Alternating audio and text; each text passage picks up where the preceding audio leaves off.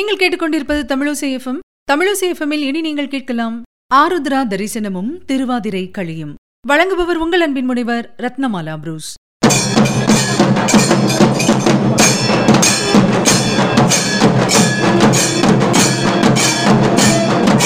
மாதங்களில் சிரேஷ்டமான மார்கழி மாதத்தில் திருவாதிரை நட்சத்திரத்தன்று வருகிறது ஆருத்ரா தரிசனம். நட்சத்திரங்களில் திருவோணம் மற்றும் திருவாதிரை இரண்டிற்கும் தான் திரு என்னும் அடைமொழி சொல்லப்பட்டிருக்கின்றது. திருவாதிரையை வடமொழியில் ஆருத்ரா என்று கூறுகின்றார்கள். ஆருத்ரா தரிசனத்திற்கு காரணமான புராணக் கதை என்ன என்பதை முதலில் பார்த்துவிடலாம். ஒருமுறை தாரகாவனத்தில் முனிவர்கள் எல்லோரும் ஒன்று கூடி முக்கண்ணனுக்கு எதிராக வேள்வி ஒன்றை நிகழ்த்தினார்களாம். அதாவது அவர்களின் கோட்பாட்டின்படி கர்மத்தை மட்டும் செய்தால் போதுமானது கடவுள் என்பவர் கிடையாது என்பதுதான். அவர்களுக்கு பாடம் புகட்ட வேண்டி கைலைநாதன் பிட்சாடனர் ரூபம் எடுத்து பிச்சை கேட்டு முனிவர்களின் இல்லங்களுக்கு செல்கின்றார். பிச்சாடனரைக் கண்ட முனிபத்தினிகள் அனைவரும் அவரின் பின்னால் போகத் தொடங்கினார்களாம். இந்த செயலைக் கண்ட முனிவர்கள் மிகுந்த கோபம் கொண்டு வெகுண்டு எழுகின்றார்கள். வேள்வித்தீயினில் மதயானை மான் உடுக்கை முயலகன் தீப்பிழம்பு ஆகியவற்றை தருவித்து அனைத்தையும் சிவபெருமான் மேல் ஏவி விட்டார்கள். சிவபெருமானோ மதயானையைக் கொன்று அதன் தோலை தரித்துக் கொண்டார். மான் உடுக்கை அக்னி அனைத்தையும் தானே சுவீகரித்துக் கொண்டார். முயலகனின் மேல் வலது காலை ஊன்றி இடது காலை தூக்கியபடி நடனமாடி முனிவர்களுக்கு உண்மையை உணரச் செய்தார். இதுவே ஆருத்ரா தரிசனம் என்று கூறப்படுகின்றது. நடராஜ பெருமான் நூற்றி எட்டு நடனங்களை ஆடியிருக்கின்றார். அவர் தனியாக ஆடியது நாற்பத்து எட்டு உமாதேவியுடன் ஆடியது முப்பத்து ஆறு தேவர்களுக்காக ஆடியது பன்னிரண்டு திருமாலுடன் ஆடியது ஒன்பது முருகப்பெருமானுடன் ஆடியது மூன்று. ஆக மொத்தம் நூற்றி எட்டு ஸ்ரீ நடராஜ பெருமானின் ஆடல் கலையை தரிசித்தாலே புண்ணியம் என்று கூறப்படுகின்றது. மார்கழி மாதத்தில் வருகின்ற இந்த திருவாதிரை திருநாளிலே நடராஜ பெருமானுக்கு உகந்த நைவேத்தியமாக திருவாதிரை களி படைக்கப்படுகின்றது.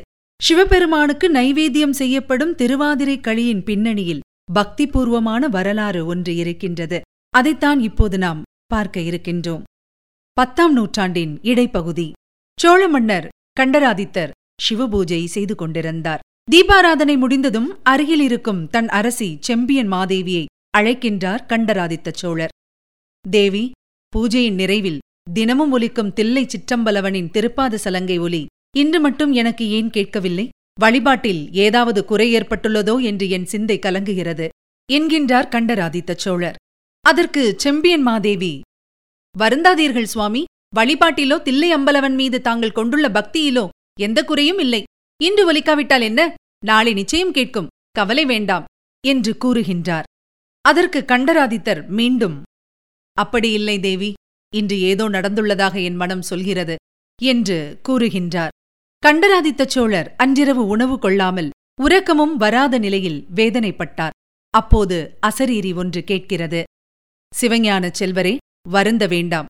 இன்று சேந்தனது இல்லத்தில் யாம் களிவுண்ணச் சென்றிருந்தோம். எனவே உமது வழிபாட்டில் சிலம்பு ஒலிக்கவில்லை. நாளைய தேர் திருவிழாவில் சேந்தனை நீர் காண்பீர். இதை கேட்டவுடன் ஆஹா என்ன அற்புதம்! யார் இந்த சேந்தன்?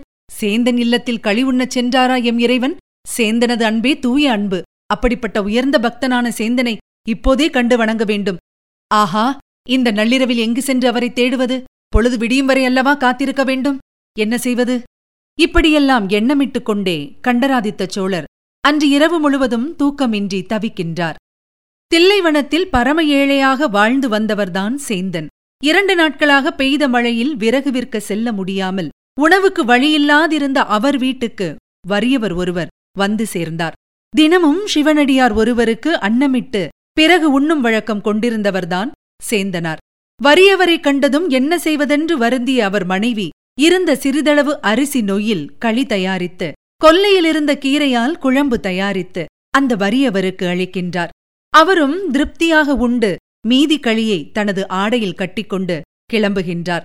மறுநாள் காலையில் சிதம்பரம் கோயிலில் நடராஜரின் கனக சபையை திறந்த தீட்சிதர்கள் நடராஜப் பெருமான் திருமேனியிலும் ஆடையிலும் களி உணவு சிந்தியிருக்க கண்டு ஏதோ அபச்சாரம் நடந்துவிட்டது என்று பயந்தார்கள்.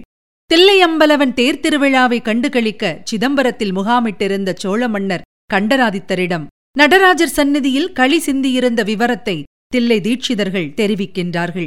இதைக் கேட்ட மன்னரோ ஆஹா களி உண்ட களிப்பின் அழகை கனகசபையிலும் காட்டிவிட்டான் அந்த ஆடல் வல்லான் என்று பேரானந்தம் அடைகின்றார். முதல் நாள் இரவு அசரீரியாக ஒலித்ததை தீட்சிதர்களிடம் கூறுகின்றார் அவர். சேந்தனை காண வேண்டும் என்ற ஆவல் அரசருக்கு மேலும் அதிகரித்தது. அன்று தில்லையம்பலவன் திருத்தேர் புறப்பட்டு வீதியில் வருகின்ற போது ஓரிடத்தில் சக்கரம் பூமியில் இறங்கியது. யானை குதிரை படைகளின் உதவியுடன் பள்ளத்தில் இருந்து தேரை மேலே கொண்டு வர முயற்சி செய்கின்றார்கள். ஆனால் தேர் அசைந்து கொடுக்கவில்லை. செய்வதறியாமல் அனைவரும் திகைத்தபோது வானிலிருந்து ஓர் ஒலி கேட்கின்றது. சேந்தா தேர் நடக்க பல்லாண்டு பாடு. தேரை இழுக்கும் கூட்டத்தில் ஒருவராக நின்றிருந்த சேந்தனார் மண்ணுலக தில்லை வளர்க நம் பக்தர்கள் என்று தொடங்கி திருப்பல்லாண்டு பாடல்களை பாடினார். மீண்டும் மக்கள் தேரை இழுக்க வீதியிலே தேர் வலம் வருகின்றது. அனைவரும் சேந்தனாரை பார்த்து வியந்து போற்றுகின்றார்கள். கண்டராதித்த சோழர் சேந்தனாரை கட்டித் தழுவுகின்றார். அவிழ்ந்த சடை இறையனார்க்கு களியமுது ஊட்டிய அன்பிற் சிறந்த சேந்தனார் அவர்களே உங்கள் அன்புக்கு முன் நான் எம்மாத்திரம்? என்றார் கண்டராதித்த சோழர். அரசே தங்கள் தகப்பனார் பராந்தகச் சோழர் தில்லை சிற்றம்பலத்துக்கு பொன் வைந்தார் தாங்களோ தில்லை சிற்றம்பலவன் திருப்பாத சலங்கை ஒலியை தினமும் கேட்கும் சிவஞான சிகாமணி ஆயிற்றே? என்று கண்டராதித்தரை சேந்தனார் பாராட்டுகின்றார். காவிரிப்பூம்பட்டினத்தில் மிகப்பெரிய வணிகராக விளங்கிய திருவெண்காடர் என்பவரின் தலைமை கணக்கராக இருந்தவர்தான் இந்த சேந்தனார். தம்முடைய புதல்வர் மருதவாணரால் காதற்ற ஊசியும் வாராது காண்ணும் கடைவழிக்கே என்று உலகின் நிலையாமையை உணர்த்தப் பெற்றார் திருவெண்காடர். இதனால் தன்னுடைய வாழ்க்கையை துறந்து துறவு மேற்கொண்ட இந்த திருவெண்காடரைத்தான் இன்றும் நாம் பட்டினத்தார் என்று போற்றுகின்றோம். தம்முடைய சொத்துக்கள் அனைத்தையுமே பொதுமக்கள் எடுத்துச் செல்லலாம் என்று அறிவிக்குமாறு தம்முடைய கணக்கராக இருந்த சேந்தனாரிடம் தெரிவித்தார் பட்டினத்தார். அவ்வாறே சேந்தனாரும் பறை அறிவித்தார். அரசாங்க அனுமதி இல்லாமல் அவ்வாறு செய்வது குற்றம் என்று கூறி சேந்தனாரை கைது செய்து சிறையில் அடைத்து அவரது சொத்துக்களையும் பறிமுதல் செய்ய ஆணையிட்டார் அமைச்சர். சேந்தனார் அடைந்த துன்பத்தை பட்டினத்தாரிடம் போய் பொதுமக்கள் அறிவித்தார்கள். அவர் திருவெண்காட்டு எம்பெருமானிடம் வேண்டுகின்றார். எம்பெருமானின் அருளால் சேந்தனாரின் கைவிலங்கு முறிந்ததுடன் சிறையிலிருந்தும் அவர் விடுதலை பெற்றார். தம்முடைய குருநாதர் பட்டினத்தாரின் ஆணைப்படி தில்லையின் எல்லையில் வசித்து வந்த சேந்தனாரது வீட்டுக்கு நடராஜப் பெருமான் வரியராக வந்து களிவுண்டு அவரது சிவபக்தியை உலகமறியும்படி செய்தார். திருவேளிமிழலை திருவாவடுதுறை ஆகிய தலங்களில் சிவபெருமானை திருவிசைப்பாவால் பாடித் துதித்த சேந்தனார் திருவிடைக்கழி வந்தார். அங்கு குராமரத்தின் நிழலில் விளங்கும் சுப்பிரமணிய பெருமானை திருவிசைப்பாவில் பாடி திருமடம் அமைத்து வாழ்ந்து வரும்போது ஒரு தைப்பூச நன்னாளில் சோமாஸ்கந்த மூர்த்தியாக இறைவனின் திருவருட்காட்சியுடன் சிவனருளில் கலந்தார். பன்னிரு திருமுறைகளில் ஒன்பதாம் திருமுறையில் சேந்தனார் பாடிய திருவிசைப்பா திருப்பல்லாண்டு ஆகியவை சேர்க்கப்பட்டுள்ளன. திருக்கோயில்களில் பஞ்சபுராணம் பாடும்போது மூவர் தேவாரமான எட்டாயிரத்து இருநூற்று ஐம்பது பாடல்களில் ஒரு பாடலும் சேந்தனாரின் திருப்பல்லாண்டு பதிமூன்று பாடல்களில் ஒன்றும் பாடப்படுவதிலிருந்து திருப்பல்லாண்டின் பெருமையை நாம் உணர்ந்து கொள்ளலாம்.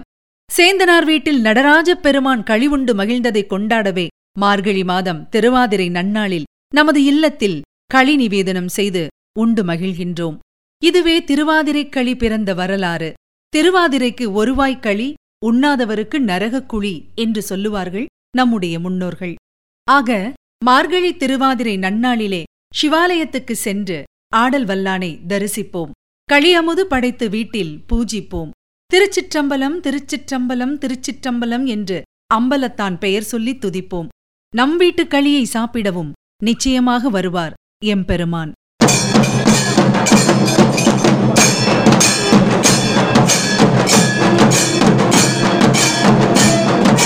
நேர்கள் இதுவரை கேட்டது ஆருத்ரா தரிசனமும் திருவாதிரை கழியும் வழங்கியவர் உங்கள் அன்பின் முனைவர் ரத்னமாலா புரூஸ். இது உங்கள் தமிழசேஃபம் இது எட்டு திக்கும் எதிரொலிக்கட்டும். தொடர்ந்து இணைந்திருங்கள் மகிழ்ந்திருங்கள்.